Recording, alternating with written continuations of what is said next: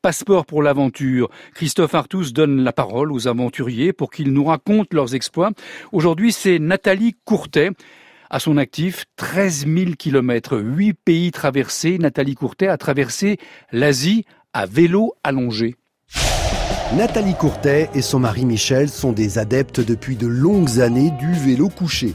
Petit à petit, le besoin d'ailleurs et l'envie d'un long voyage à vélo s'imposent à eux. Alors, un petit matin d'avril deux mille huit, ils partent en couple d'un village du Haut-Doubs pour un périple de treize mille kilomètres. Nous sommes partis à la gare, à vélo, mais pas la gare la plus proche, parce que Vladivostok, c'est quand même à l'autre bout du continent Asie. Tout ça dans le but de prendre le transsibérien. Passeport pour l'aventure. Plus qu'un défi sportif, le défi il est peut-être justement de, de vivre vingt-quatre heures sur vingt-quatre avec la même personne sur des durées aussi longues, chose qui n'arrive jamais dans, entre guillemets, la vraie vie. Une fois en Turquie, euh, après un début de matinée houleux, on va dire, où ça c'était bien monté dans les tours, on s'était engueulé, il roulait deux cents mètres devant moi, il a pris une route, j'ai pas vu, je me suis engagée ailleurs. Et au bout d'un moment, euh, ben, on était complètement paumés. Du coup, euh, moi, je me suis retrouvée dans les mains de la gendarmerie et lui dans les mains de la police. Enfin voilà, vie de recherche, ça a pris la journée. C'est, c'est les autorités qui ont, qui ont permis de nous retrouver l'un l'autre. Voilà, ça reste des super bons souvenirs, même si sur le moment, on ne sait jamais comment ça va se terminer. Et du coup, c'est, ça fait des situations un peu tendues.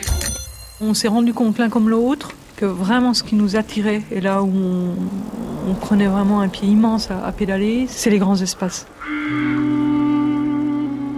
En général, ça, ça correspond aussi à des espaces où il n'y a, a pas de circulation, on est tout seul, des endroits relativement désertiques. Et là, il n'y a plus que le chant des roues. Hein. Ça, c'est, enfin, c'est des grands moments, pour peu qu'on ait la chance d'avoir le vent dans le dos. Ouais. Après, on a aussi, à l'inverse, des périodes très intenses quand on arrive dans des villes asiatiques où ça grouille de partout. Mais celle d'alternance, on aime bien. Je veux dire, après avoir passé quinze jours, trois semaines dans des endroits pratiquement désertiques, on, on aime arriver dans un endroit où c'est complètement effervescent, où ça bouge de partout, il y a du bruit, où on se prend cent vingt décibels dans, dans les oreilles en permanence. Ça, ça fait du bien aussi. On est content d'en ressortir trois jours plus tard, mais voilà, faut tout quoi.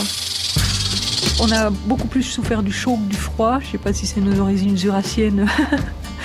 Mais euh, voilà, passé une certaine limite, on ne supporte plus le chaud. Au nord du Pakistan, on était dans cette vallée là, la, sur la Karakoram Highway. Hein. On a eu deux nuits, on a eu trente-neuf degrés dans la tente, la nuit. Bon, bah, le surlendemain, on prenait un bus. Bon, mon mari s'évanouit à cette, à cette température-là. On n'arrive plus à récupérer, on n'arrive plus à dormir. La journée, c'est pire encore. Bon, bah, là, on, on s'est échappé. On s'est, là, on s'est échappé en bus parce que parce qu'on n'y arrivait plus, quoi. En vélo. On est des voyageurs, quoi. Et nulle part on a eu des problèmes avec les gens. Jamais.